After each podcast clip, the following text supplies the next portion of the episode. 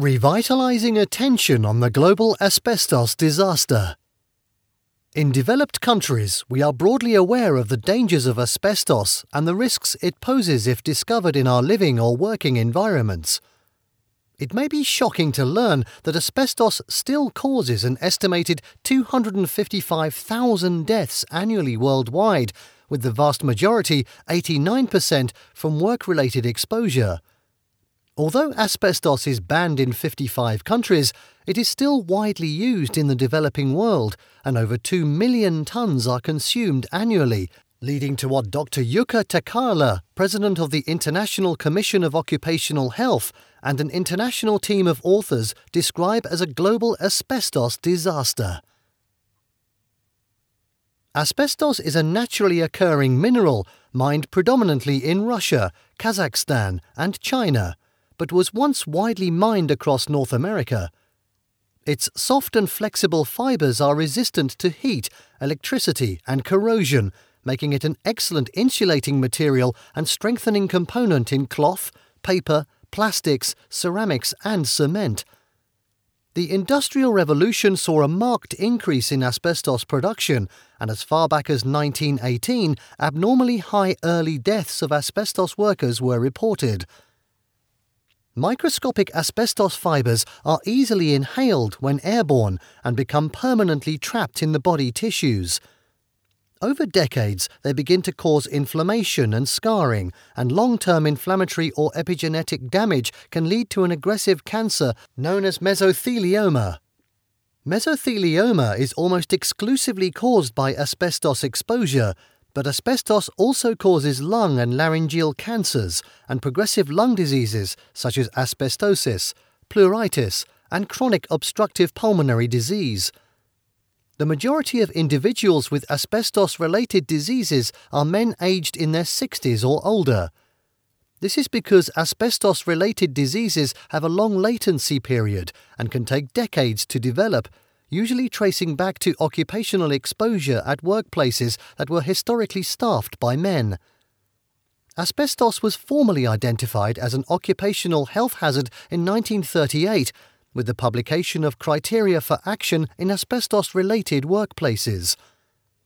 This was the first time the International Labour Organization noted the risk of cancer resulting from occupational exposure to asbestos. However, it was more than 40 years later that the ILO Asbestos Convention No. 162 was adopted. This represented a compromise between the strict measures to stop asbestos use entirely, as advocated by the medical and health profession, and the pro asbestos parties, but was misrepresented out of context as allowing the safe use of asbestos. Only since 2000 has the true magnitude of asbestos linked cancer deaths started to emerge. The International Agency for Research on Cancer of the World Health Organization has classified all types of asbestos, mesothelioma, lung, ovary, and larynx cancers, and possibly other cancers and diseases as well.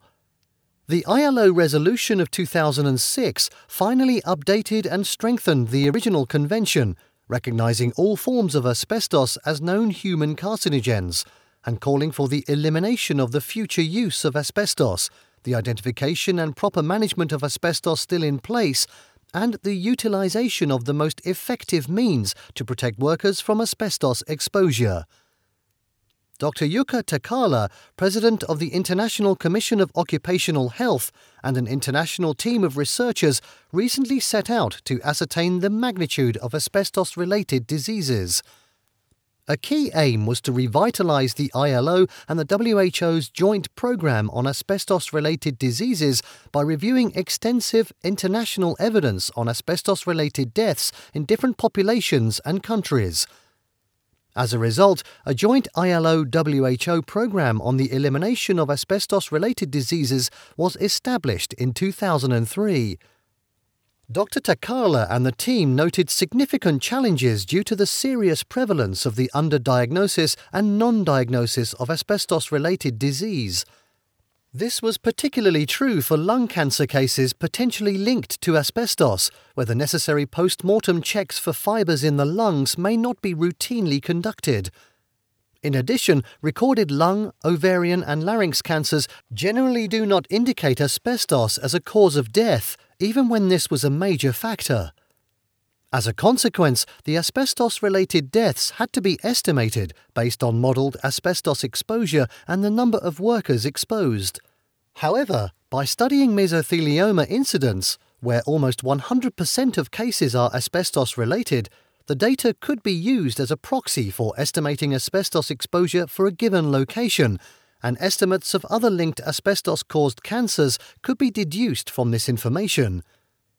The cost impact of asbestos was compared using the estimated disability adjusted life years, or DALYs, caused by asbestos, compared to an ideal case where no asbestos related deaths or exposure occurred. The DALY is based on the years of life lost from premature death and years of life lived in less than full health. The evidence collected by Dr. Takala and his team clearly demonstrated that asbestos remains a serious worldwide public health concern. Based on two different methods, mesothelioma deaths were estimated to be between approximately 30,000 to 38,000 per year.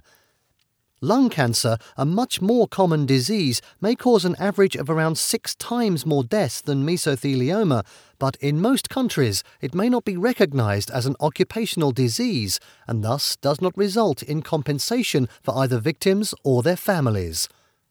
Overall, the data suggest that worldwide deaths from mesothelioma are consistently increasing, and therefore, if mesothelioma is used as a proxy of asbestos exposure, then all asbestos related cancer deaths are also increasing. The 27 countries of the European Union have a high regional exposure to asbestos historically, in counting the estimated numbers of cases, although China, India, and the USA have a very high exposure when looking at the amounts, millions of tons, of asbestos consumed, and such consumption continues in many parts of the world. The UK, with the fourth highest mesothelioma death rate worldwide, is likely to start showing a decrease in deaths in the 2020s as a result of implementing a gradual reduction of asbestos exposure, followed by a complete ban by the European Union in 2005. A downturn in the incidence in younger groups of workers is already happening in Sweden and the Netherlands due to early action taken in the 1980s. Taking an overall perspective, the team concluded that every 20 tons of asbestos produced and consumed kills one person somewhere in the world approximately 37 years later. International agencies have estimated that the costs of poor health and safety at work globally represent 3.9% of the global domestic product. Asbestos is very likely to be one of the most significant occupational risk factors contributing to this figure. In the European Union, a loss of 0.7 productive output is caused by asbestos at work, and this percentage is roughly the share of loss of the gross domestic product of the region. Unfortunately, these figures represent a significant underestimation of the problem, as most asbestos caused cancers go unrecorded and unrecognized in the workforce. Where smoking is also involved, the death rate is invariably higher, but smoking often masks the identification of asbestos related causes.